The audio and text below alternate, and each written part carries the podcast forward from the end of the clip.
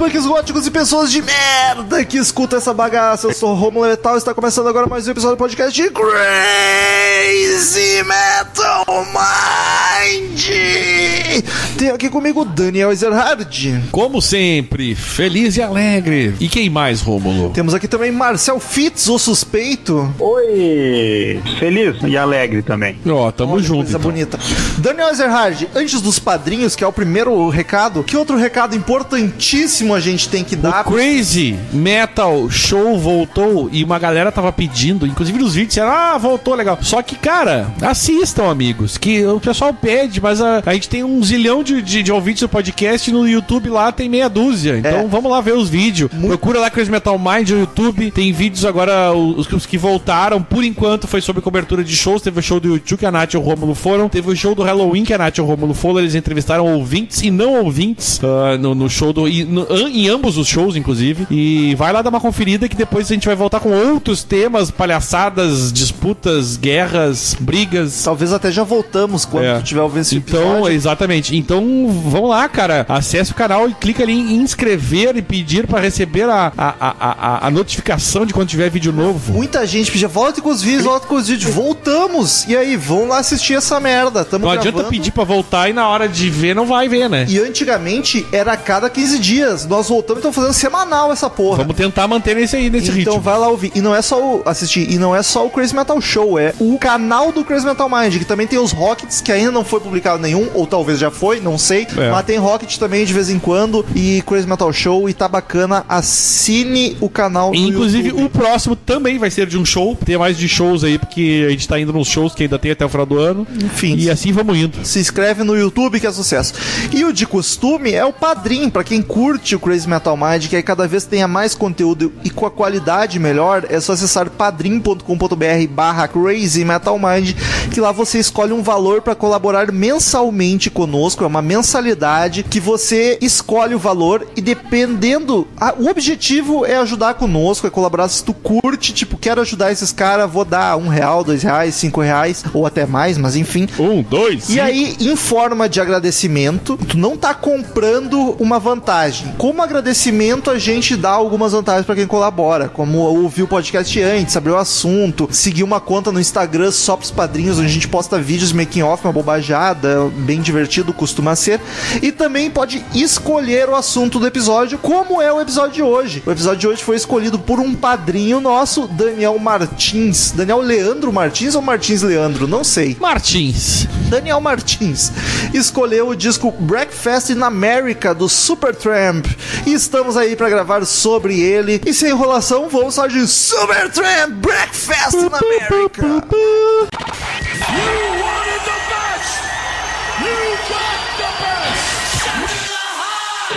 Hello, I'm Johnny Cash. Crazy Metal Mind.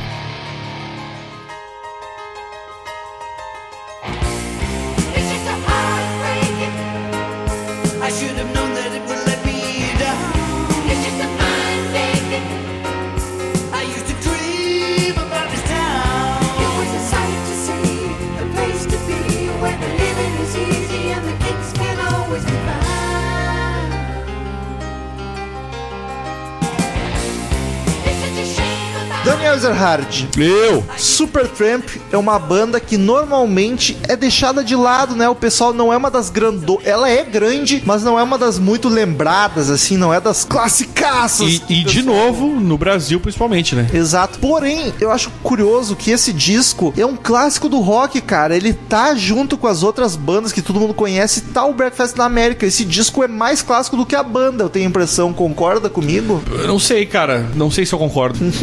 Marcel concorda ou não, eu não sei. Eu fiquei na dúvida se eu concordo mesmo. Esse nome Essa, afirma- essa afirmação do, do álbum mais que a banda eu acho estranho também. Mas é, é, é- Me soa estranho essa afirmação muito forte.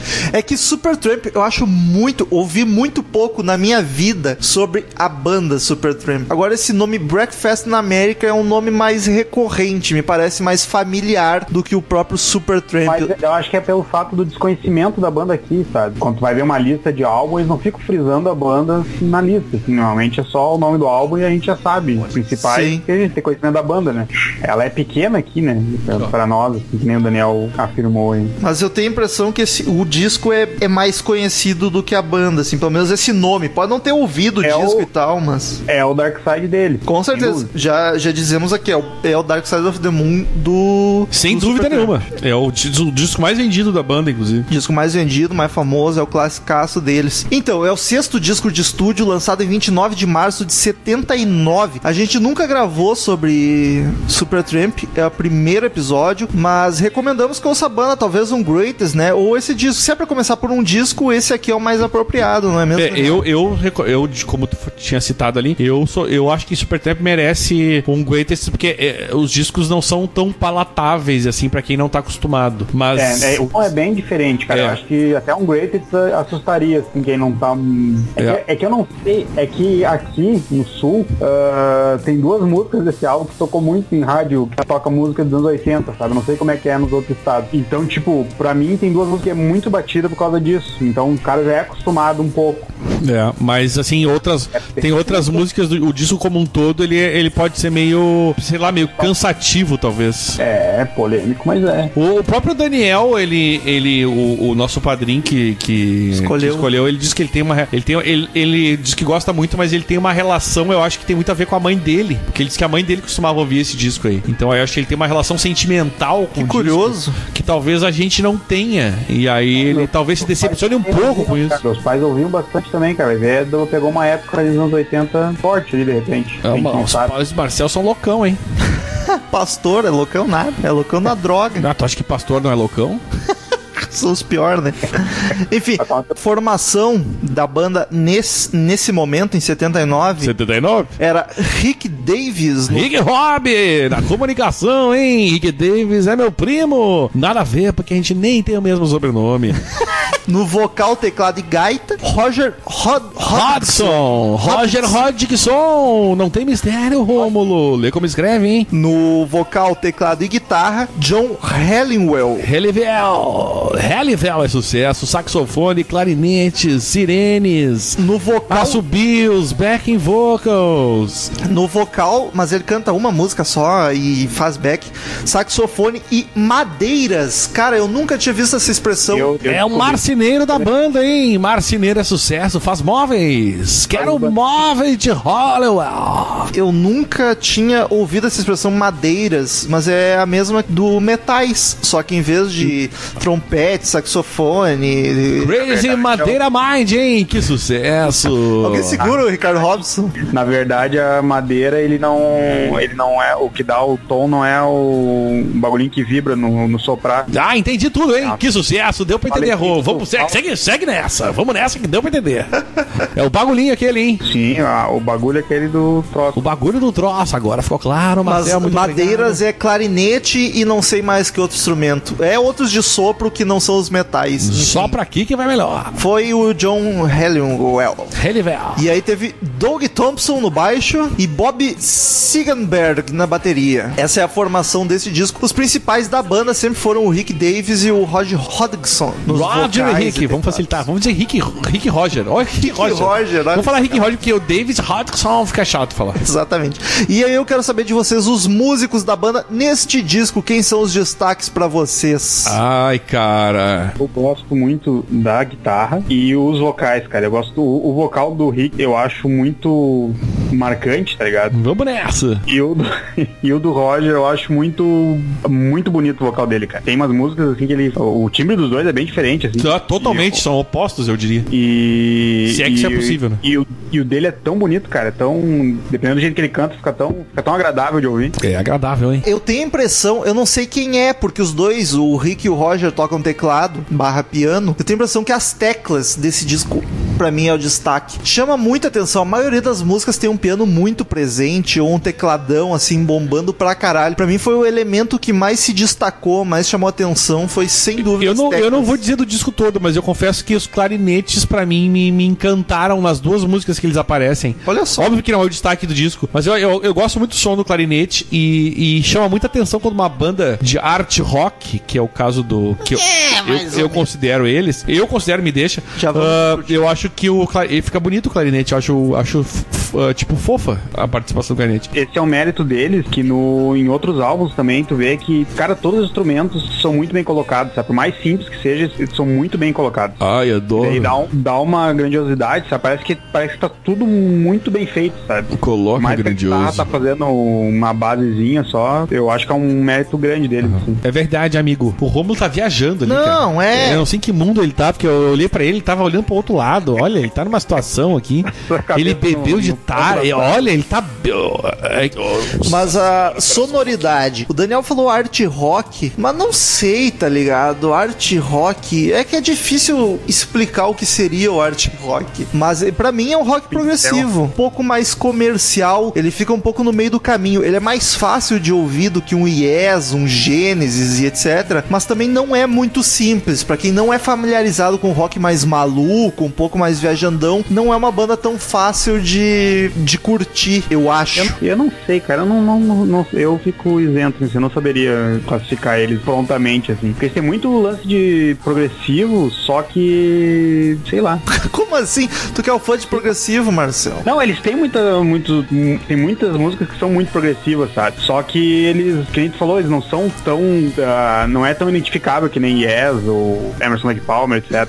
sabe? E daí o, o- tem muito peso que nessa época o progressivo não tinha tanto peso, assim. Cara, eu vou te. Tá pesado, sabe? Fala em progressivo, uma coisa que eu falei. Por que, que eu falei o art rock? Eu considero o art rock, pe- pelo que eu entendo do, do, do- do gênero, ele é um art. O art rock é um progressivo mais palatável. Ah, então, então talvez esteja Porque concordando. o, o progressivo é aquela coisa mais viajandona. E o, e, e o, o, o Super Tremor não tem muito isso de viajandão. Então o, o, o art rock, a cara- eu, eu acho que o resumo do que, que é o art rock é um progressivo palatável pra população em geral. Não pro Marcel, porque o Marcel é um cara que adora. Mas eu digo pras pessoas que não têm esse hábito de ouvir o progressivo, eu acho que o art rock, essa é a diferença. Ele seria um progressivo mais pop. É, assim. porque eu acho ele tem muita influência de progressivo, principalmente nos vocais. Tem. Só que não é aquele progressivo tipo Yes e Gênesis. Por isso que ou não é progressivo. Crimson. É. Por isso eu considero ele ele é art rock. mais fácil. Só que também ele é mais fácil do que o prog prog. Só que ele Mas também é prog. É, só que ele não chega a ser comercial, ele não chega a ser uma música pop, tá ligado? Eu acho que ele tá bem Cara, no meio e- termo. Mas é que o prog, é, o art é uma variação de prog. Talvez se Ele for não pra deixa pessoa, de ser prog, entendeu? Talvez pra galera que não é do prog começar a ouvir prog rock, talvez seja um bom caminho. Vai pro Supertramp, É. esse disco que ele dá umas maluquicizinhas assim, mas ainda mais comerciais. Então eu, do alto da minha ignorância, chamo de art rock por isso. Porque eu, eu tenho uma, esse problema com prog, que vocês conhecem muito bem meu problema com prog. Eu acho muito estranho esse termo art rock. Mas é um. é- muito pouco. mas nos Estados Unidos é muito usado esse termo, art rock. Aqui no Brasil é que a gente não tem esse costume. Mas lá eles têm muito essa diferenciação. Que eu acho, sim, que faz sentido, porque tem muitas bandas que tu, se tu pegar assim, ó. Ah, Supertramp é prog. Diz outras bandas prog aí. Yes. Yes, Genesis. Ah, tipo, não tem nada a ver, tá ligado? É, Então, é difícil botar no mesmo balaio. Sim, é. Então separa as que são mais radiofônicas e pop pro art rock. Pode entendeu? ser. É um new prog. Art rock não complica.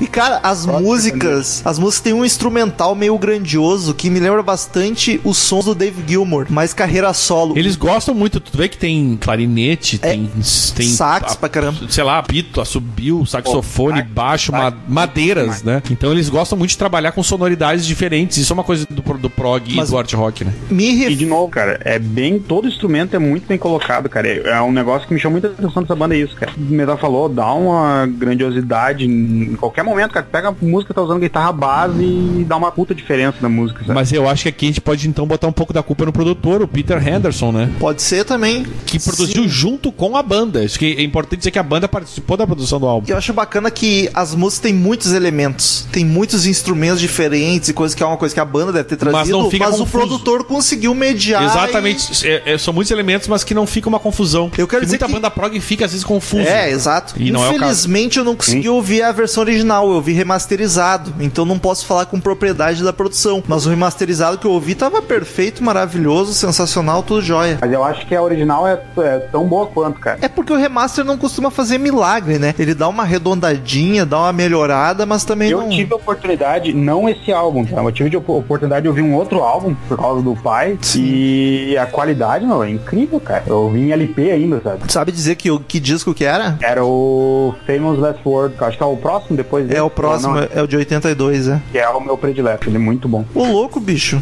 Não sabia que tu Cara, era fã de Breakfast na Não, América, quer dizer, de não. Supertramp.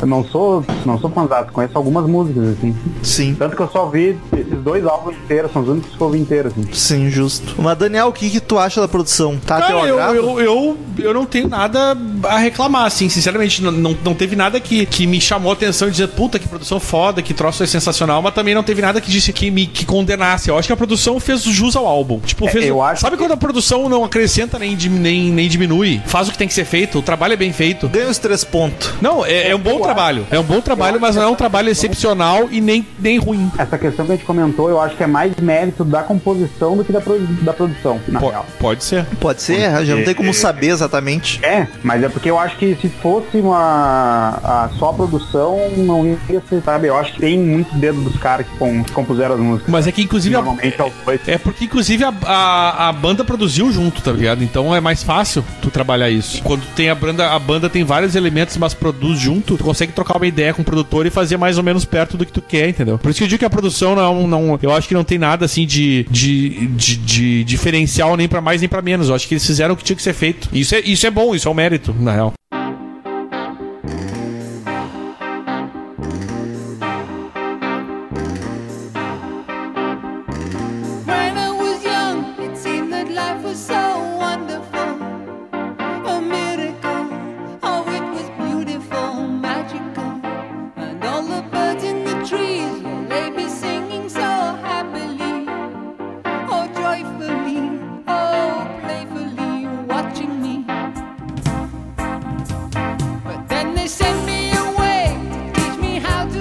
Capa do disco, o que, que vocês acham? Acho bizarro. É muito louco, né, cara? Porque a capa do disco, na verdade, é um, é um cara olhando do avião, o que é pra ser a cidade de Nova York, que aí, e aí fora do avião tem uma garçonete daquelas típicas de, de, de lanchonete de café da manhã, né? Que vai tomar, vai tomar café da manhã. Que é a história da liberdade. Que é essa estátua da liberdade. Ela tá segurando um cardápio, que é pra ser o livrinho da estátua, e o que é pra ser a tocha, ela tá, é um tipo um copo de suco de laranja, tá ligado? Bom. E a, bolado. e a cidade atrás ela é toda feita com itens de, de cafeteria, sabe? Saleiro, não sei o quê. E inclusive aparece o World Trade Center, né? O falecido. Existia ainda. E, E, assim, cê- e a mulher, e a mulher parece a- aquela louca do Vingador do Futuro que o Schwarzenegger tá disfarçado. Pior, cara, gordinha que, que abre a cabeça, né? Faz. Caralho, muito bom isso, Marcel. Muito Caralho, muito bom, porque parece mesmo, cara. Estou chocado com isso. Ah, muito parecido, que bizarro. Vai daqui vai abrir e vai ser o Schwarzenegger. Achei muito bom isso aqui. Mas é uma boa capa, eu gostei. Gosto. Mas tem uma. Olha a doença mental dos americanos. Ah, eu tô ligado. Depois do vi 9 isso. do 11, tá ligado Ah, que em cima, em, cima- em cima dos, dos prédios tem o IUP. Se tu inverter aquilo, fica 9 do 11. Kim, Kim nos Estados Unidos é 11 de 9. É, aí eles acham que E aí, tipo, é, em o 79, Supertramp- eles previram que e justamente o UIP, que formaria um 9 e um 11 ao contrário, estão em cima do World Trade Center. Olha a viagem dos caras, velho. Tipo, forma, mas porra, gente, você sabe o que é coincidência? Não, forma se tu inverter ainda. Tu tem que fazer a imagem ao contrário. Não, e o tá ligado? pessoal, como é que. Ah, O pessoal Eu achei que ia procura. dizer que eles fizeram a versão sem ele, sem o World Trade Center. Daí é tudo mais. né? Não, não, é que se tu inverter o UP ao fazer o conto espelhado, fica 9 do 11, que na- no calendário americano eles põem primeiro o Mas- mês, depois o dia, né? Mas olha só, pra nós não precisa nem inverter, que já tá assim. É, pra nós é 11 do 9. Só o 9 tá, tá invertido. É que os Estados Unidos né? eles usam o contrário. Por isso, aí tu inverte, fica Sim, 9 do 11 direitinho. Olha a viagem dos caras. E casualmente tá em cima do World Trade Center o 9 e 11. Isso é muito louco. Mas, ó, meu, imagina o cara, tipo, que em 2000 e. e, e, e 2000 qualquer e, coisa. e um, que foi o, o, o troço, o cara lembrar da capa, pegar uma capa do Super 370 anos, meu Deus, se eu inverter isso. Ô, tu sabe o que, que é Tipo, olha isso, a né? criatividade dos Ô, caras. Daniel, tu sabe o que é isso? Isso aí é um red. Eu, eu acho que eles fizeram parte dos atentados. Estão querendo, eles estão querendo denunciar algo, é. Quem sabe? E, e eu acho, inclusive, que o Super Trump, na verdade, é pra ser Super Trump. Que tem a ver com o presidente. Olha aí, ó. Olha aí, ó. A minha teoria é que um redneck muito chapado da maconha foi ouvir Supertramp e. Caralho, meu, olha isso aqui. Vendagens, paradas e críticas. É um álbum que ganhou dois Grammys. Caralho. Em 1980, ele foi quatro vezes platino nos Estados Unidos. Foram mais de 20 milhões de cópias vendidas no mundo. E ele chegou na Billboard número um em primeiro lugar por seis semanas seguidas. E digo mais, não foi foi o maior sucesso nos Estados Unidos. No Canadá, ele foi disco de diamante, velho. Caralho. Tá, mas é eu. O diamante no Canadá é o ouro não, não. dos Estados Unidos. Mas não, não, não interessa. É a quantidade de gente que tem no país, né, cara? É proporcional. Não Então, tem ninguém no Canadá. por isso mesmo, um milhão de pessoas é diamante, né? O cavalo. É isso que eu tô falando. Tu não vai co- comparar um. Lembrar que tem, tem inglesa, tá? Enfim. Que é uma banda de, é uma banda de fora dos Estados É, Unidos. e, nos e, e- e- e também, assim como nos Estados Unidos, eles foram ah, quatro vezes platina, na Inglaterra foram, ou no Reino Unido, no caso, eles foram só platina.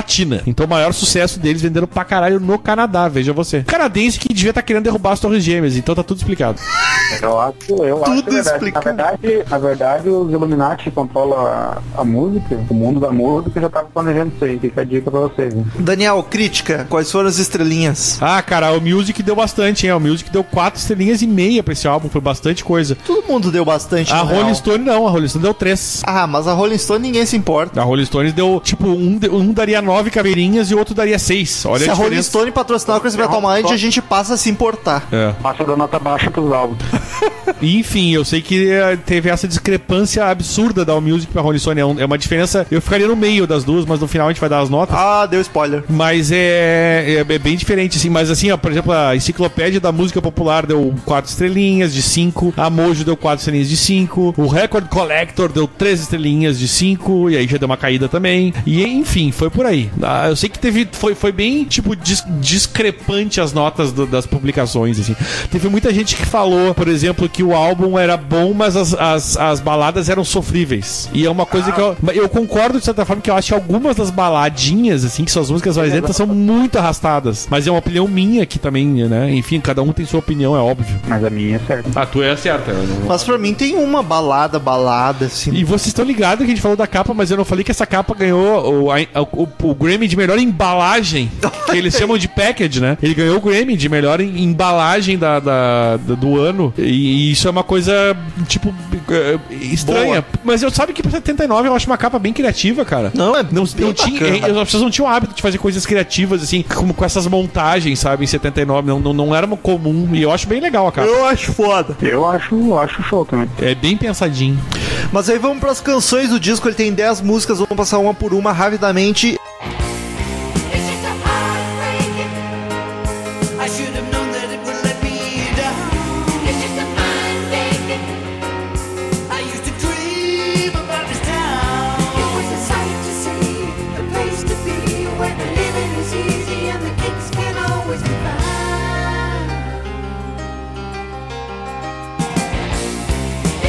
Começa com Gone Hollywood.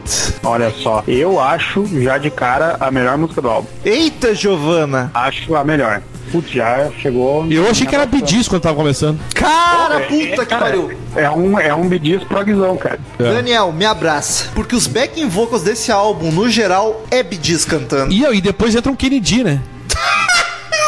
Puta que pariu. A gente nunca combinou tanto. Eu vou te mostrar, eu tenho anotado esses dois artigos Sério? aqui, sério mesmo. Puta que pariu. Que, meu, não tem como não remeter. Tu pensa, mas começou o Bidis, daí entrou o Kennedy no meio do Bidis. Exato, é os dois, cara. É muito louco isso aí. Ela já começa malucona, assim, com umas vocalizações bem prog, uma guitarra pesadinha, um piano bem presente. E aí a minha anotação é quase um bidis cantando. E, e depois vem um sax safado. Cara, eu não curto muito esse sax safado, assim. É meio difícil. Não cara. Não, esse sax safado não. É difícil um sax me agradar. Eu acho que é muito fácil ficar com cara de sax safado cineband privê, tá ligado? E nessa música é um exemplo, assim, o sax tá muito cretinão. É, muito é, safado. é, é o Kennedy, tá ligado? É o famoso sax cretinão. Eu acho que a melhor definição de Kennedy é Cineband privê, tá ligado? Aquele sax tocando no fim da noite de sábado, tu triste, porque é sábado, tá em casa de noite, vendo um soft porn. E aí, aí quando aparece é só pelo. É, tu não tem nem, tu não tem nem como acessar um pornô de verdade. Tá vendo a TV aberta, pelo e um peitinho de vez em quando. É. E os caras fazendo sexo se esfregando, porque eles não, eles não, eles não pulam, tá ligado? É um sexo diferente. Mas do meio pra final, do meio pro final a música fica mais grandiosa e fica massa pra caramba. Eu curto. Ela tem umas viradas que são geniais, cara. Tem uma, tem uma parte que eu acho muito. Me surpreendeu muito que ela fica calma, o piano. Só o piano e entra um- uma guitarra base muito pesada, cara. É, a guitarra ela tá bem pesadinha nessa música. assim. Cara, eu, eu acho é a melhor música do álbum. Aí eu acho que tu exagera bastante. É, eu, eu, eu, eu, eu- eu discordo. Como diria o. Minha opinião, rapaz. Como diria pra o, o- o poeta, eu discordo contigo, cara. Lucan.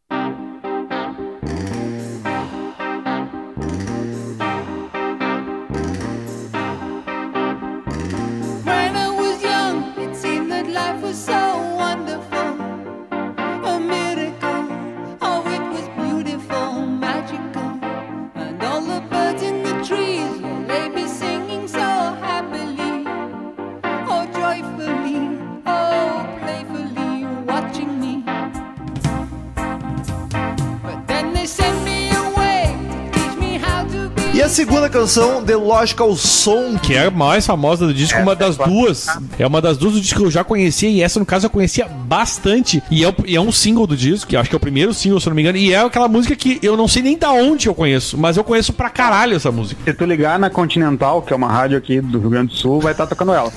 E um vocal que começa bem rush, cara. Eu acho um vocal, o, o- a voz muito parecida com o Geddy Lee, tá ligado? Lembra, só que eu É. acho boa. E eu, mas eu gosto do Geddy Lee, vai se fuder. E eu acho uma música bacanosa, tá ligado? cara, Cara, essa é, essa é uma que é, o, que é o Roger que canta ela, cara, e, eu, e a voz dele faz totalmente diferença. é bom deixar claro que eles variam bastante o Mas- Roger e o Davis. Mas o, o Roger é o cara que lembra o Geddy Lee, né? Sim, e o Davis, normalmente as músicas mais pesadas, assim, mais intensas, é ele que canta. É, que é a voz mais, mais, mais grave, né? A É. do Rick. Só pra dizer que é o Rick e o Roger. É isso. O Roger é o Bee Gees, Isso. o Bee Gees e o Rush. E o Rick é o cara com a voz mais grave. Inclusive, cara, essa, essa música é, é uma coisa que eu discordei que é, eu sou um cara lógico, né? Porque a- a- o nome da música remete ao fato da, da lógica, inib, segundo os pessoal da banda, inibir a criatividade e a paixão. Ou seja, paixão e criatividade não estão ligados com a lógica, segundo a banda. O que eu considero uma grande bullshit. Anotado. Isso é muito bonito pra quem fuma maconha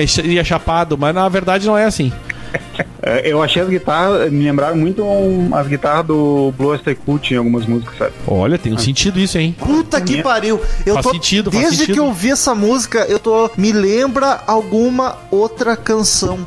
E Já a- sabe. E eu não consegui descobrir qual é. Agora Inclusive, falou- é verdade. E eu tô de prova, porque a Nath botou essa música pra tocar na TV e o Romulo ficou. Esse começo parece o quê? É, e agora que o Marcel falou Blue Cult, eu acho que é Blue Cult. É alguma do Fire of Orange. Porque é muito engraçado que a Nath botou ali na, na TV, no, no pré, pré, pré-podcast. e eu até comentei: olha essa voz aí, aparece Rush. E aí o Romulo tava na introdução, ele tava meio que. É, não a voz, só. É, aí, a- o tecladinho. começo. Ele falou: ah, isso tá me lembrando alguma coisa. Eu acho que a guitarra. Sim, sim, a guitarra e o tecladinho. Enfim, o final dessa música tem um vocal absurdo de foda, assim, um grito muito bacana. dessa, show também. Não, não, não, não, esse sax tá bacana. E eu, go- eu gosto bastante da- dessa música, cara. Eu acho que. Ah, tipo, é ela. muito boa, cara. É, é uma que é aquela que eu, que eu conheço sem saber de onde vem. Eu sabe, acho- sabe aquela música que tá no teu Sim. interior, assim, gravada? É essa música. Eu acho ela uma das melhores do disco.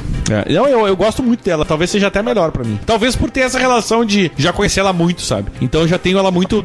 Tipo, eu já tenho ela muito presente na minha cabeça. Ela é. Então é inevitável que ela acaba, aca- acabe surgindo como uma. Como uma. Velha amiga. É, uma, é verdade. Uma, uma- tipo, te, te reconhece. É tão boa, cara. É bem marcadinha, assim. Pianinho é bem marcadinho. É, ela é animadinha e grandiosa ao mesmo tempo, eu curto muito. Palminhas e tal.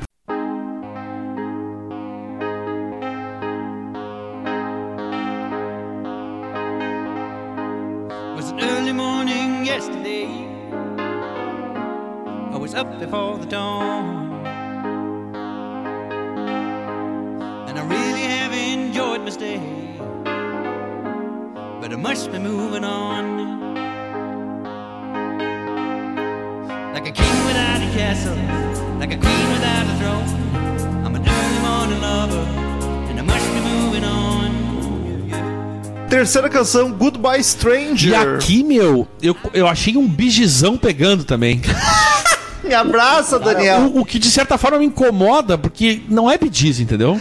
Eu escrevi Bidis fazendo os back vocals de novo, tá ligado? E, e eu vou te, é, e eu vou te dizer, eu acho as composições no geral da banda muito bacanas, cara. Eu, eu, é uma coisa que- um, um pouco que o Marcel falou. Só que é, às vezes esses vocais bidis me, me, me causam uma estranheza, porque talvez me, remet, me remetam ao bidis. Eu vou dizer que eu É isso que eu falei. Eu, eu pensei nisso quando eu falei que não que pode ser uma banda não tão fácil de se ouvir, cara. É. Do teclado e por causa desses vocais bizarrão que eles fazem de diz. E, eu- e- e também foi single, né? Só pra, só pra informar. E essa música, dizem os caras da banda, que fala sobre uma, a liberdade de uma trepada de uma noite só. Ô, louco. É o famoso noite no One Night Stand, que os americanos chamam, tá ligado? Ou os ingleses talvez chamem É, também. eles chamam. E, não e chama, de, né? e de canto eles citam a Maria Joana, se tu for ler a letra. Olha, Que eles falam da Mary e falam da Jane, né? nem sei quem. E esse filme foi usado no... Esse filme, essa música foi usada no filme Magnolia. Olha só. Que é um filme bem Olha. conhecidinho. O baixo e o piano dessa música eu achei um- o mais triste da música. Mas O- ele tem os pianinhos bons, né, cara? Eu fico meio. Eu não É gostei que os muito. dois tocam, né, cara? É isso que é foto, não sabe quem é quem, né? Eu não gostei muito desse Bidis Feelings. É o bidis me incomoda. É. Porque, tipo, parece que é o bidis que eu tô ouvindo, É o mas não é. vocal muito agudo Eu e. me acostumei. É, mano. Eu me Daqui a pouco tu fica imaginando que daqui não Ah,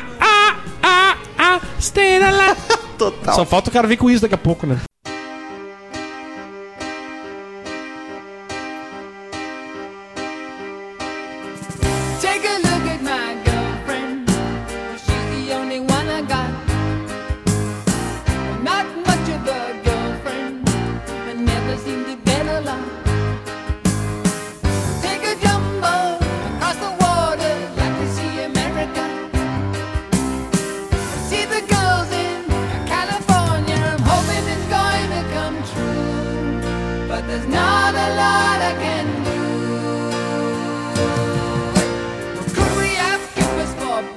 Canção, a homonônima Breakfast in America. Aqui volta uma voz que remete a Rush de novo. Ou seja, eles estão alternando entre Rush e Bidis, tá ligado?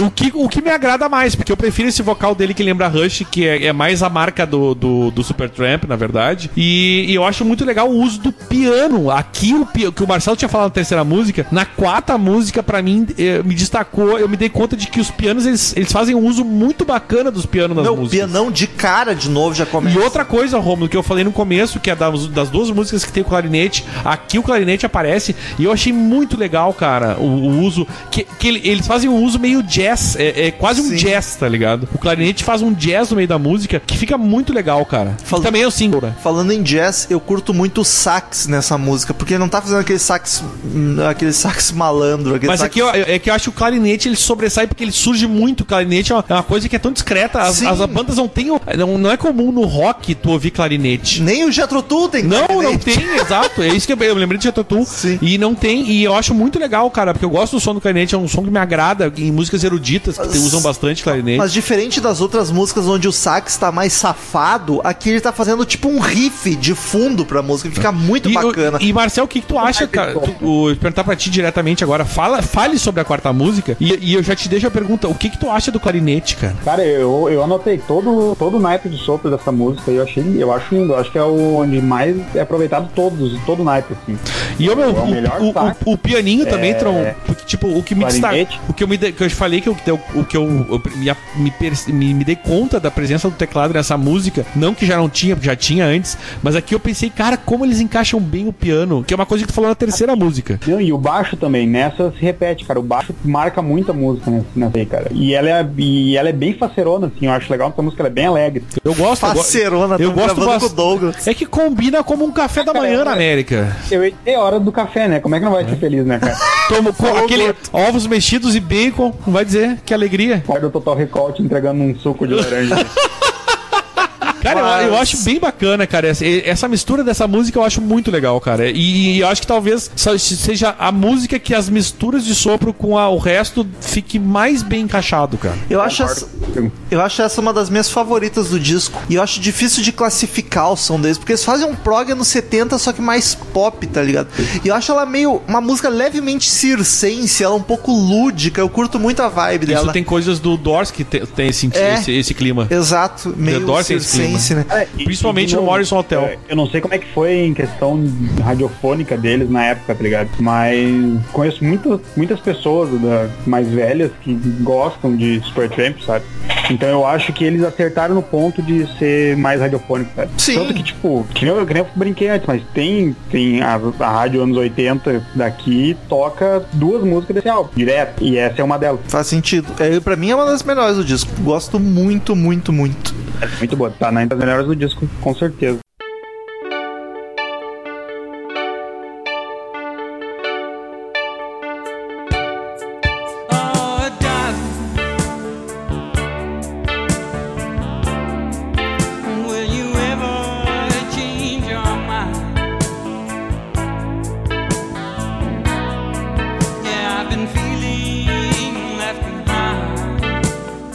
Canção, Oh Darling! Cara, eu essa- achei bem show um baladinho. ela tem uma cadência mais bluesy. Ela é mais malandra, né? A Ô, música. si. Rômulo, que- o Rômulo e e Marcel, aceitem isso que eu vou falar, mas aqui vem uma outra referência fortíssima pra mim, que não é Rush e não é Bee Gees, é Elton John, cara. Sim, meu Deus, eu tô Deixa eu- impressionado. É muito Elton John isso aí, cara. Elton John e Rod Stewart. É? Cara, pra mim, assim, ó, todas as músicas até esse momento remetem a alguém. E essa, pra mim, é muito Elton John, mas muito Elton John. Bastante O que tá não é um demérito, porque eu gosto de Elton John, viu? Só pra falar.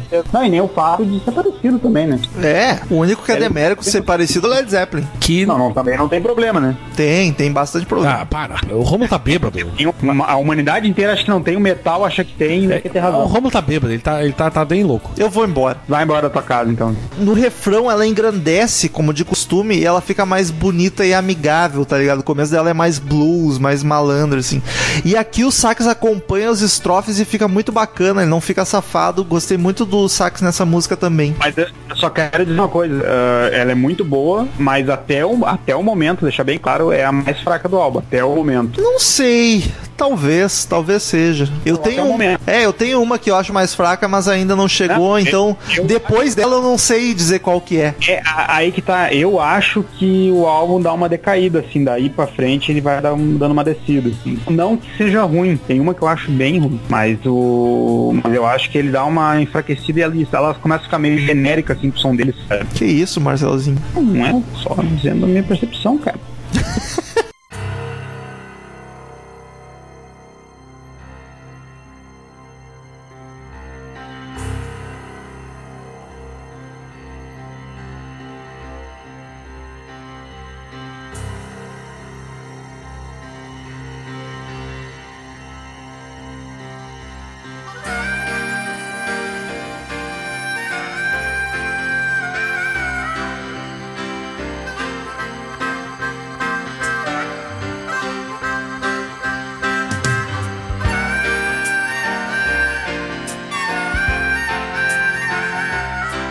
Sexta canção, Take the Long Way Home. Também foi um single. E é o último da lista aqui que, vi- que ainda é single. Aqui eu acho que é uma música que já não tem uma surpresa, tá ligado? Não, eu achei o, o andamento dela legal, assim, não, mas não é nada surpreendente, assim. Não, aqui é- eu acho que ela tem uma. Eu digo surpresa de, de sentido de, ah, aparece tal coisa, aparece. Eu acho que aqui é uma cara. Daniel. É a famosa cara super tramp mesmo. Daniel, sabe? a gente combinou tanto no que essa banda parece e, e imita e acho parecida, que essa aqui tu vai ter que concordar comigo. Talvez tu não tenha se ligado. Talvez. Ela começa com um pianão e com uma harmônica, gaita de boca pegadona, que me, me lembrou muito Midnight Oil, a gaita de boca. Ah, eu teria que ouvir a música de novo agora. Depois eu vou te mostrar Pode se vai ser, concordar o que vai ser tarde pro podcast. Mas É. finge que concorda. Ô meu, você está ligado que o, que o nome da música é. Como é que é o nome dessa porra da música? Take the long Take way the long way. Ah, em- tem uma empresa americana que é famosíssima, empresa de ônibus americana, que é Greyhound. Até o Gun cita Greyhound. Maybe a Greyhound. Que é uma empresa que faz aí viagens interestaduais de ônibus. E eles propuseram pra banda usar um comercial e pagar 5 milhões de dólares. E eles quiseram, recusaram. Agora eu me pergunto, sério? Aí a pergunta que fica é, por quê? Tipo, tudo bem, não, não é nem questão de precisa ou não dinheiro. Qual é o problema problema? Tu- Além de ter uma, uma empresa que não faz mal pra ninguém, ainda vai estar te dando 5 milhões de dólares, velho. Ah, a banda recusou? Recusaram, eles não quiseram que usassem a música deles. Eu achei que a banda tinha oferecido e a Não, empresa tinha recusado. não, a Greyhound quis usar a música e eles recusaram a oferta. 70. Me explica, Marcel. São 5 milhões dos anos 70, né? Deve valer uns 30 hoje. Mas que seja. Pior que, é, Ô, meu, que fosse um milhão, mas, cara, é o dinheiro que vai estar entrando e tipo, nem é uma empresa que faz mal pra ninguém, tá ligado? Ah, tem mais que se fuder mesmo. Hoje ninguém sabe quem é Supertramp. Aí a- a- o resumo que eu digo é burro. Burro pra caralho, tá ligado? Vai dizer, Marcel. Porra, não tem explicação. Nossa. Eu não, eu acho, eu acho, eu tô apavorado. Eu tinha feito por 100 quilos. Ô meu, um milhão, Crazy Metal Mind faz propaganda Se de me desse uma, se desse uma caixa. Hitler e Stalin juntos ainda. Viva la revolução! Olha aí. Ah, porra, cara. O Daniel se filia ao PT por, por milhão. Também. Vamos tão longe Não, assim. por um milhão, Daniel. Um milhão. Pô, não vou. Ah, ia sim. Ia fácil. Eu prefiro vender minha alma pro diabo. Ia, ia. Enfim, cara, eu gosto muito. É a música mais big band do disco, tá ligado? É pegadona com vários instrumentos, a galera quebrando tudo. Acho bem bacana. Take the long way home. E é uma música que combina muito com uma empresa de ônibus, né? Que é pegar o caminho longo para casa. Exato. Tipo, foi cara. lindo isso. E, cara, ia ser ótimo. Imagina que bacana que ia ser uma empresa, tipo, usar uma música bacana pra, pra propaganda. Não, não vamos. Por quê? Porque a gente idiota. Sei lá, por isso. Pra não trair o movimento. Aí eu dou nota 5 pro disco só por causa disso. Caralho, spoiler. Mentira, não dei nota ainda. Cara, não é um demérito, mas eu acho ela bem genérica. Ela é genérica, ela é ge- mas, ela, mas ela não deixa de ser bonita por isso, entendeu? Hum, Eu, mas comentei com o Metal, hein? o, eu acho que o álbum, a partir da All Darling, eu acho que começa a dar uma decaída, Para. mas não tendo nenhuma ruim até o momento. Não, mas eu concordo contigo, Marcel, que eu acho que o lado, o, o que é o, a Old Darling, que é a última do primeiro lado do disco. Eu acho que o Ah, segundo lado tem uma caída. Eu acho que ele é muito arrastado e me deixa um pouco nervoso, essa arrastação do segundo lado do disco. É mais pro fim me deixa mais nervoso. né? Genérico é tu, Marcel. Não, é, é- Eu acho que é isso aí, Marcel. Acho que o resumo bom do que eu penso é isso. Ela vai indo pro final e vai ficando cada vez mais cansativa. I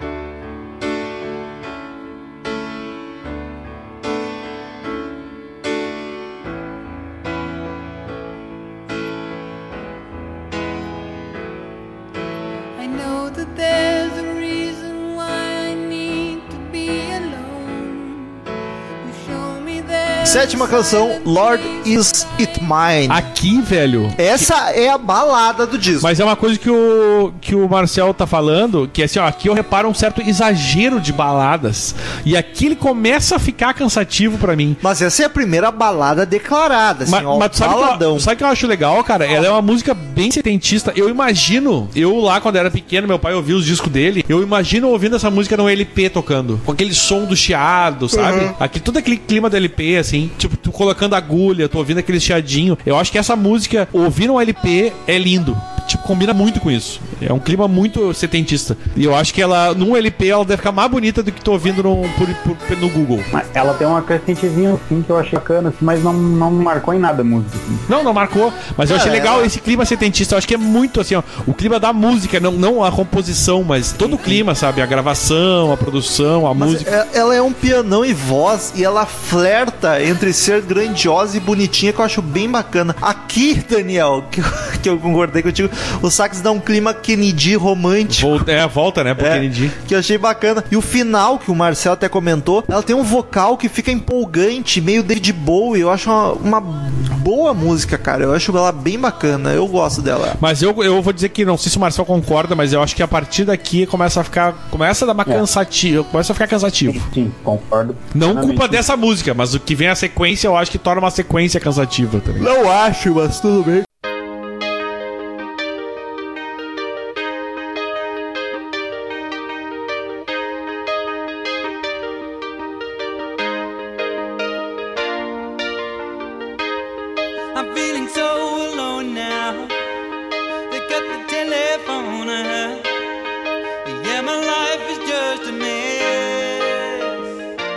Just a canção, Just Another Nervous Aqui o- Crackdown. Aqui o teclado aparece de novo. E eu na- acho irritante pra caralho o É, teclado. exatamente. Eu digo assim, ó, é aquela levada que começa a, te- a arrastar e eu acho que aqui o teclado começa a dar aquela cansada. Que é- que é, Daniel, nessa música e em outra, eu, o teclado tem o mesmo problema, cara. É uma base que repete a música inteira. Exatamente. E fica cansativo, um né? negócio martelando a música é e, e chama muita atenção, sabe? Eu acho que eles vão te acostumando com o teclado a chamar a atenção nas outras músicas. É. Chega nessa, tu só presta atenção no teclado e só que daí ele tá maçante. Ô meu, sabe que é muito louco? Porque é o segundo podcast que eu gravo com o Marcel em sequência. Não, não que vai ser largado em sequência pro público, mas que a gente concorda em quase tudo que a gente tá falando, né, Foi a Marcel? última, nem lembro. Não sei, mas teve um que a gente gravou aqui, o Marcel, que a gente concordou em quase tudo que a gente falou das músicas. Eu nem me lembro qual foi o último que a gente gravou, Faz Marcel. tempo, tanto Não, não faz que tanto não tempo gravo. assim. Não faz tanto tempo Tem assim. duas semanas que já não grava. Primeiro, sem contar os boicotes que o Metal faz comigo, né? É. Bom, Enfim, cara, eu acho ela uma das mais comerciais do disco.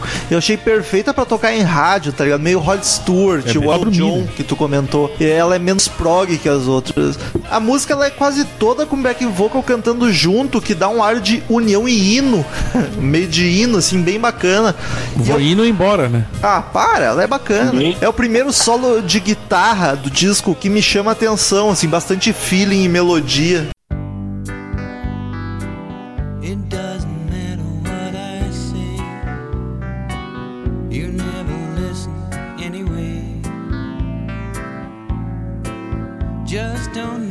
Nona canção, Casual Conversation. Essa eu confesso que eu dei uma dormida no começo. Ela é uma música mais introspectiva, né? Mas bom que ela é curta. Ela tem todos esses problemas, mas ela é curtinha. Quando vê, acabou. E dizem Ai, que a letra é sobre problema. a relação complicada dos músicos do, do, do Rick Roger, né? E, e Agora, não sobre. Que muita gente achava que a música era sobre um casal, mas de- o que dizem é que, na verdade, é que o lamento dessa letra de, de rela- problema de relacionamento, na verdade, é entre os músicos e não entre um casal. Comentando isso, eu não, eu não, eu não conheço o Supertramp a fundo, mas eu acho que os dois têm um ego gigante, assim, Sim, bem grande. sim. Porque tu vai botar no YouTube, cara, nos canais deles, os oficiais, é tudo assim, música tal, escrita por fulano de tal. Não, eles música têm. tal, escrita tal. É Porra, briguinha pra caralho, se odiavam desde sempre. Nossa, tanto que os dois, os dois tocavam piano, né? É, exato. Mas, cara, eu acho ela, o vocal calminho, assim.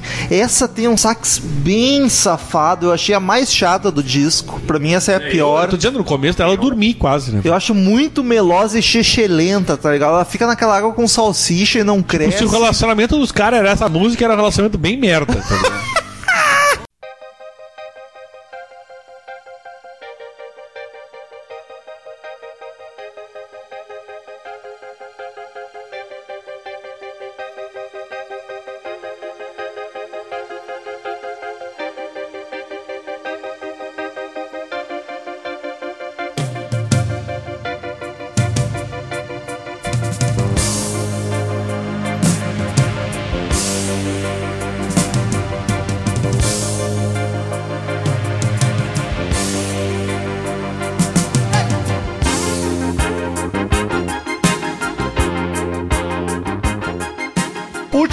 música do disco Child of Vision. E adivinha, essa última dizem que também falava da relação dos dois. E aí talvez por isso essas duas músicas últimas sejam chatas pra caralho, que nem a relação deles. Não que é. uma é. coisa que eu falei na anterior, tá ligado? Essa teclado fica a música inteira a mesma coisa, cara. Chegar nos nervos. Sim, meu, é muito irritante. Aí eu pensei, será que ele seria um Rush que faz música chata?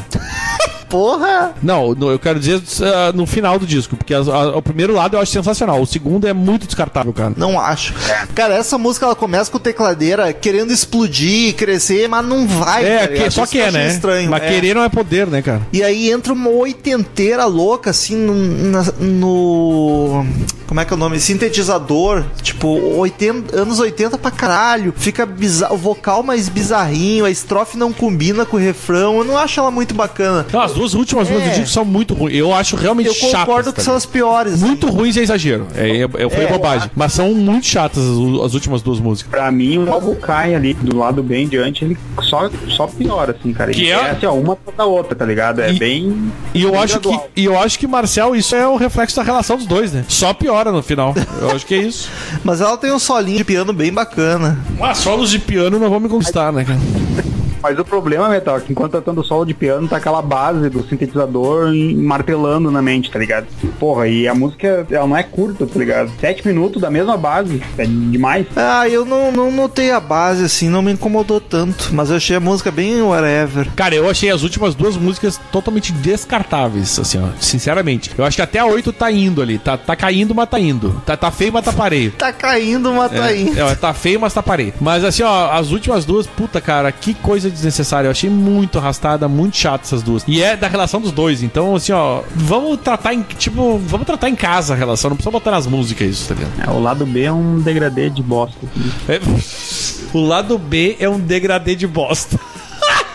Melhor frase. Ah, então, queridos ouvintes, como de costume, em todo podcast de disco, cada um dos participantes dá uma nota de 0 a 10 caveirinhas pro álbum. E no final a gente faz a média e vê a nota que o site, o Crazy Metal Mind, teria dado pro álbum. Então vamos com o primeiro, sempre é o mais suspeito. Eu acho que o Marcel, que é fã de prog, talvez seja o mais É, suspeito. vamos, vamos lá. Eu achei o, o álbum é bom. O primeiro bom. lado é excepcional. Primeiro lado é excepcional. Segundo lado ali da. Pra mim, da Old Darling em diante, ela começa a dar uma decaída bem forte, assim. E no, no final começa a ter música com a base repetitiva e maçante. Mas no, não, não chega a estragar o álbum ainda. Ainda é uma experiência muito boa ouvir, porque as, as primeiras músicas são muito boas. Eu acho que vale um 7,5. E aí, Romulo, vai eu ou tu agora? Depois mais urubu. Acho que nenhum de nós. Assim. Vou eu então. Vai, pode. Eu vou. Eu, eu, Marcel, como vocês perceberam, a gente, de novo, eu não sei qual foi a última vez que a gente gravou que foi pro ar, mas em, em sequência que gravamos foi que o Marcel concordamos de novo, quase tudo. E eu vou exatamente na opinião do Marcel. Acho que o lado, pensando no LP, o lado, o lado A é sensacional, tem músicas muito boas. O lado B dá uma caída absurda. As últimas duas músicas são chatíssimas, eu acho chatíssimas.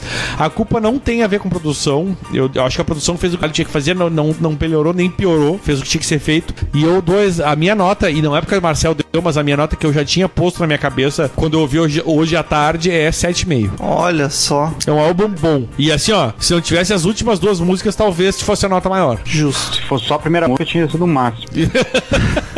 Então, cara, eu ouvi o disco, eu curti, achei o disco bacana, mas não chama atenção, ele não grava por nada, assim. Não fica nenhuma música, tu termina de ouvir, pá, aquela música foi do caralho, ele não tem nada memorável, tá ligado? Apesar de ser, eu quero que os ouvintes saibam. É merda. Não, também acho que não. apesar de ser uma Memorável, música eu, eu boa. entendo o que o Romulo quer dizer. É. Memorável é mais forte. Apesar, tá? eu quero que os ouvintes saibam que esse é um disco clássico do rock and roll. Ele é um dos grandes discos da é, história é do daqueles de rock. botar de discoteca básica. É, inovador. É. Mas aqui a gente analisa sem. A gente analisa pro nosso gosto pessoal, sem analisar contexto histórico, blá blá blá blá blá. blá. Enfim, eu acho que ele é um disco bom, tem músicas boas, tem outras mais xaropinhas. Eu acho que assim, ó, média 7. Eu acho que 7 é uma nota justa, que ele tem músicas boas, tem outras que.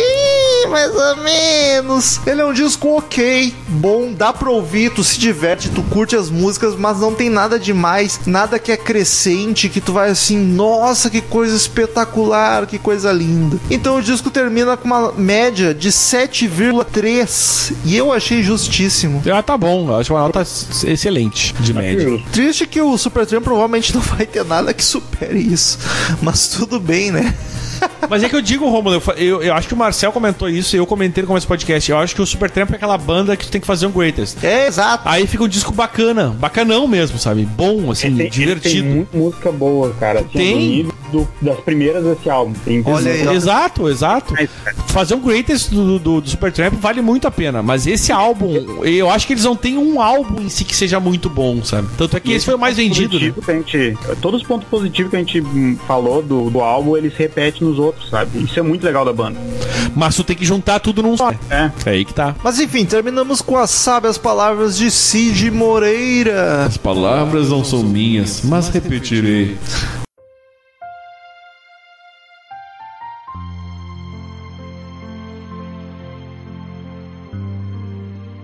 O lado B é um degradê de bosta. Marcel Suspeito, 5412. Um degradê de bosta. Eu achei sensacional Eu essa quero frase. saber se ela começa com bostinha e vira bostão ou se ela Meu. começa bostão e termina Não, bostinha. não, não, é que o degradê, assim, ó. Ela começa limpa e termina cagada. Return to sender. Return to sender. I gave a letter to the post postman. Então, queridos ouvintes, como de costume, o que que faz, Daniel? Quem quiser mandar Ouça um e-mail, podcast. quem quiser mandar e-mail, mande para crazymetalmind, arroba crazymetalmind.com ou clica no canto superior direito do site em contato e manda direto lá que não tem erro. Siga-nos no Twitter, arroba crazymetalmind, arroba Ezerhard e quem mais gravou esse? Arroba Marcel Suspeito. Curta a fanpage no Facebook, facebook.com.br crazymetalmind, lá rola promoções, já sorteamos dois ingressos e tá bonito, gente. Inclusive um agora, dois dias atrás. É, dois dias atrás teve mais um ingresso, mais um show que a gente tá levando um ouvinte muito bacana. E canal do YouTube, esquecemos de falar no começo do episódio. Não, não esquecemos não, acho que a gente falou, mas vale lembrar, Crazy Metal Mind ou Crazy Metal Show no YouTube, tu acha nossos vídeos, tá saindo um por semana, que é sucesso. Daniel, primeiro meio da semana, vamos lá. Guilherme Cautiolari, sem assunto. Olha Ele só. bota aqui, Rei Povo Cautiolari de São Bernardo de novo. É uma cidade que eu não conhecia, São Bernardo de novo. e-mail vai desleixado porque você só curta e-mail de ouvinte novo. Nada a ver. Por isso, aviso que Hardwire to Self-Destruct significa programado para destruição. Também quero pedir episódio de tudo, até. Ah, valeu, foi bem interessante. Acrescentou bastante. Piadoquinha, ele tava... Ele tá bem piadista, né? Ele Aham, tá engraçadão. Milagre que ele não riscou. É, Aqui no eu- grupo eu- do eu- Whats. É, é verdade. Próximo meio de Sérgio Falsetti, que eu já digo que virou padrinho, hein? Já gosto Olha do aí, Sérgio. Sérgio, seu lindo. Ele que é de Vila Velha, Espírito Santo, e o assunto é Aerosmith. Fala galera do CMM, parabéns novamente pelo ótimo trabalho. Sobre o meu e-mail anterior, estarei aguardando então mais conteúdo de country no podcast. Eu não prometi nada. não, mas vai rolar assim. E sim, sempre escuto piada sobre o meu nome, Falsete, kkkk. Vai ouvir bastante aqui. Mas indo ao assunto do Aerosmith, venho contar uma história. Conte. Vamos lá. No final dos anos 90, quando conheci a banda pelos singles mais pops, Crazy Pink, Walt This Way, baixei piratamente uma música que vinha escrito Aerosmith Dream On.mp3. Fiquei maluco pela melodia, mas não aceitava que ela fosse do Aerosmith, porque o vocal não tinha absolutamente nada a ver com o vocal que conhecia do Steven, achando que era uma versão de outra banda, outro vocalista. Lembrando que baixei a música isolada do álbum, não fazendo a mínima ideia de que fosse inclusive do primeiro disco, que na época não tínhamos tanta informação como hoje. Cheguei ao ponto de baixar vários outros arquivos tentando achar a original, e no final cheguei à conclusão: Dream On não era do Aerosmith, kkkk. Fui descobrir anos depois que era realmente deles, mas enfim, tentem escutar novamente com calma e percebam como a voz de. Cara, eu ouviu tanto essa música que eu sei de cor. No mais, abraços e continuem foda. Sim, Ah, Dream On, a voz é bem diferente. Na verdade, é um, é um, é um comentário bem, bem, Comum. bem, bem comum aqui no Coisa Metal Mais, inclusive em relação aos shows que a gente comenta que foi. Que ele consegue voltar a fazer É, aquela voz. Que a né? voz dele era, tinha um ovo na garganta. É, é, e a porque ele era voz muito novo. atual dele é atual. As, as mais discos mais recentes, tipo um, um Get a Grip, é uma voz totalmente diferente, muito melhor. É. Mas ele, mas a, ele consegue, cara, num show ao vivo, o cara consegue. Show ao vivo é ótimo. Ele consegue fazer cantar, por exemplo, Mama Kim com a voz daquela época. É muito massa isso. Sim. Ele era muito novo aí, acho que ele não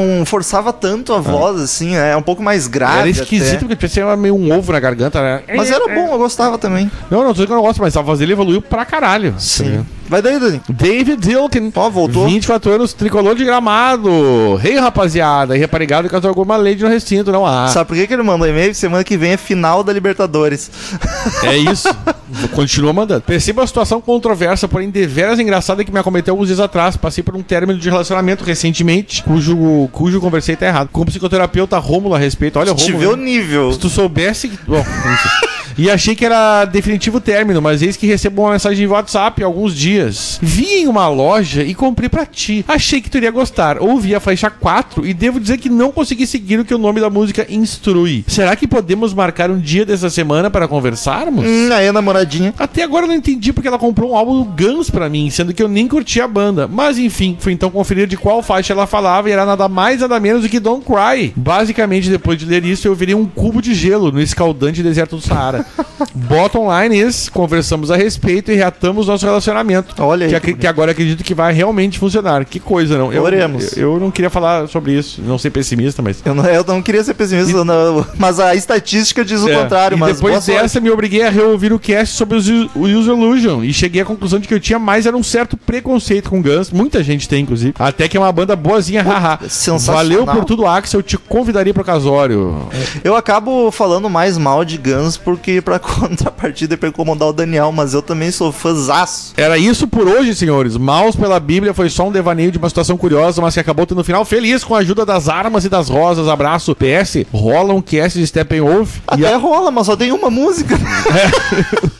eu só fico chateado que não falou nada do Grêmio, agora eu estou temeroso para a primeira final. Não, mas vai rolar, vai rolar. Próximo e-mail de Rodrigo. Aí foi brincadeira, tá? Steppenwolf tem mais umas duas músicas. Próximo e-mail de Rodrigo Parreira, de Porto Alegre, Rio Grande do Sul. Olha os Olha aí, hein? Tamo junto. Sugestão, podcast de batalhas. E aí, rapaziada do CMM, vem aproveitar que teve mais um episódio de batalha para dar uma sugestão, já que o próprio Romulo pediu. Peço mesmo, mandem. Seria interessante ter batalhas de solo e para de solos e para tirar ainda mais proveito, podiam dividir em dois episódios, solos de rock e solos de metal. Ah, mas solos não vão me conquistar. Eu tava demorando. Imaginem o embate entre o solo de Comfortable Numb versus Starway to Heaven. Comfortable Numb já levou. É boa, é boa, hein? E no de metal, pensem num confronto entre solo de Power Slave versus Ride the Lightning. bom, é bom. Ride the Lightning já levou. já votei aqui. Enfim, apenas uma humilde sugestão para termos mais assuntos nesse cast de batalhas que são sempre sensacionais. Forte abraço, tchau. Eu gostei. Gostei da ideia, só que por questões técnicas, porque é difícil tu lembrar de cabeça, a gente teria que tocar os solos. É, certamente. Então dá pra fazer, mas tem que ser com gravação ao vivo. É. Então temos que chamar o Marcel tem ou até a Nath pra falar de solo, pode Sim. tá aí. Mas vou, vou gostei da ideia, gostei. Não, não sei se Eu- vou eu- dividir de metal e rock, eu posso Eu, misturar. eu acho bacana, cara, que o pessoal gosta muito de batalha, tu já viu? Todo Sim, mundo. E, é- e é legal que, como eles gostam e querem ouvir, eles dão sugestão. Então a gente tem. tem, né, tem, tem- E é legal que é fácil, não precisa Várias- estudar. Depende, É, né? o de solos já vai exigir um pouco. E aí, então, Jonathan de Araújo, Pinguço. Você só tem uma escolha, diz ele. Ai, ele Deus. quer aqui de mão. Olha aí, mais um gaúcho. Os gaúchos estão finalmente dominando essa bagaça aqui. Bom dia, boa tarde ou boa noite. Semana passada no podcast 324 eu botei o título, mas não botei a brincadeira para não ocupar demais. Agora vai. Se vocês pudessem eternizar uma banda e deixá-la produzindo músicas para sempre, qual seria? E se acharem necessário, o porquê? É, é sério que ele tem dúvida das É. nossas respostas. É, e a, a minha é Guns N' Roses jamais diria. Ele diz aqui, ó, Pink Floyd, formação original. E tu acha que eu discordaria disso? é, eu, é, é, Pink Floyd, formação original. A gente é tão óbvio. Não, não, original é com o Sid Barrett. Pink Floyd, formação clássica, com o Gilmore, pelo amor de é. Deus. Eu, a Guns N' Roses, qualquer... Não, qualquer formação não. Aquela dos Illusion tá bom pra mim. Mas se for tirar Pink Floyd, eu talvez diria Ghost, mas o Ghost tem só três discos e eles ainda podem decepcionar, então acho que não. vamos segurar, deixar É, ser mais vamos lá. consistente. Fica no Pink Floyd mesmo. Próximo de Marcelo Anda, outro padrinho, olha que bonito.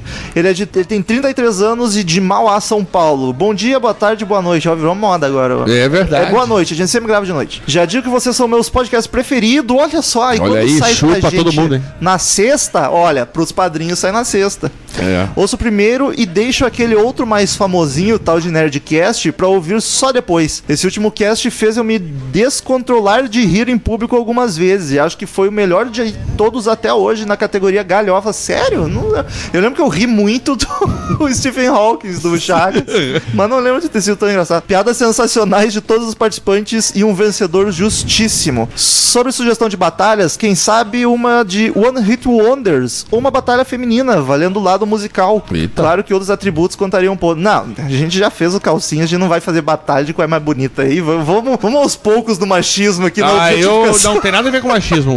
Achar a mulher bonita não é machismo. Não, mas aí. a gente já fez o calcinhas e cada um elegeu uma, não precisa ter uma batalha de beleza. Mas, Ah, pode ter, sim. Mas de One Hit Wonders, dá, não sei se a gente acha 24 no Ah, rock. tem, tem. Tem, mas é uma boa dica. Valeu, estamos gostando das sugestões. Próximo do Nico, caiu pra ti, olha Esse é o Zé Batalhas. Flauta também faz rock e dos bons. Com Stones certeza. e Donzela de Ferro me abrace. Ele que é de Brasília, Distrito Federal. Fala galera de merda que comanda essa bagaça. Tudo bem com vocês? Tudo ótimo. Espero que sim. Citando o Gil Brother, estou perplexo com os últimos podcasts que eu vi. Que maravilha. Preciso compartilhar minhas impressões com vocês, então me limitarei a apenas três para ter que escrever uma bíblia. Vamos lá. 306 Aqualung, sem palavras, que obra-prima. Não me perdoo por ainda não ter conhecido de cabo a rabo esse álbum. Recuso-me a crer que só o conhecia por nome. Assim como um principiante idiota e banal, só conhecia as canções Aqualung e Maria Vesga, também conhecido como Crossfire Mary, por causa da versão do Maiden. Meus destaques, além dessa, vai para My God, musicão. Outro destaque é para as apresentações ao vivo da banda para algumas dessas canções sensacionais. A Anderson, cheiradaço, tem uma presença de palco fodástica e interpreta as canções magistralmente 10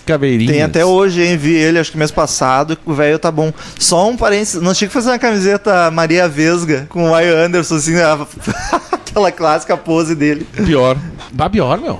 É uma boa, é uma ficar boa. massa. Maria Vez da botar até o Bruce Dixon do É. lado, já que os dois gravaram. Ia ficar massa. 311 Stick Fingers. Falar bem dos Stones é chover no molhado. Os caras são monstros do que fazem. Apesar da capa ser icônica, é meio incômoda de, ser, o- de se ter o encarte. O enquadro é um quadril masculino, porém nunca me causou tamanha admiração. Brown Sugar, Dead Horses e Beach são meus destaques. Nove caveirinhas. 313 Peace of Mind só tem uma coisa a dizer. Minha concepção sobre Iron Maiden caiu por terra. Sempre os achei superestimados, mas graças ao CMM por apresentar todos esses álbuns nos casts fez eu avaliar novamente os ingleses e compreender que na verdade seu reconhecimento é mais do que merecido. Os caras são fodas mesmo. Em relação a esse álbum, destaco o Where He Goes There e a óbvia The Trooper. Porém, assim como os senhores Erhard, Seven Son ainda é meu álbum favorito, 8,5 caveirinhas. Seven Son acho melhor que o Power Slave. Olha aí, Peace of Mind. tamo na Ah, amigos, desculpem pelo texto imenso, nem é do meu feitio, mas andei reparando que entre os ouvintes mais antigos eu era um dos únicos que ainda não tinha enviado um textão ainda. Então relevem dessa vez, é porque estive num alto nível de empolgação. Créditos a vocês. É, eu acho que o teu configura texto. No Tá mais sem mais, até mais. Ô, Aqualung, taranã, tututum.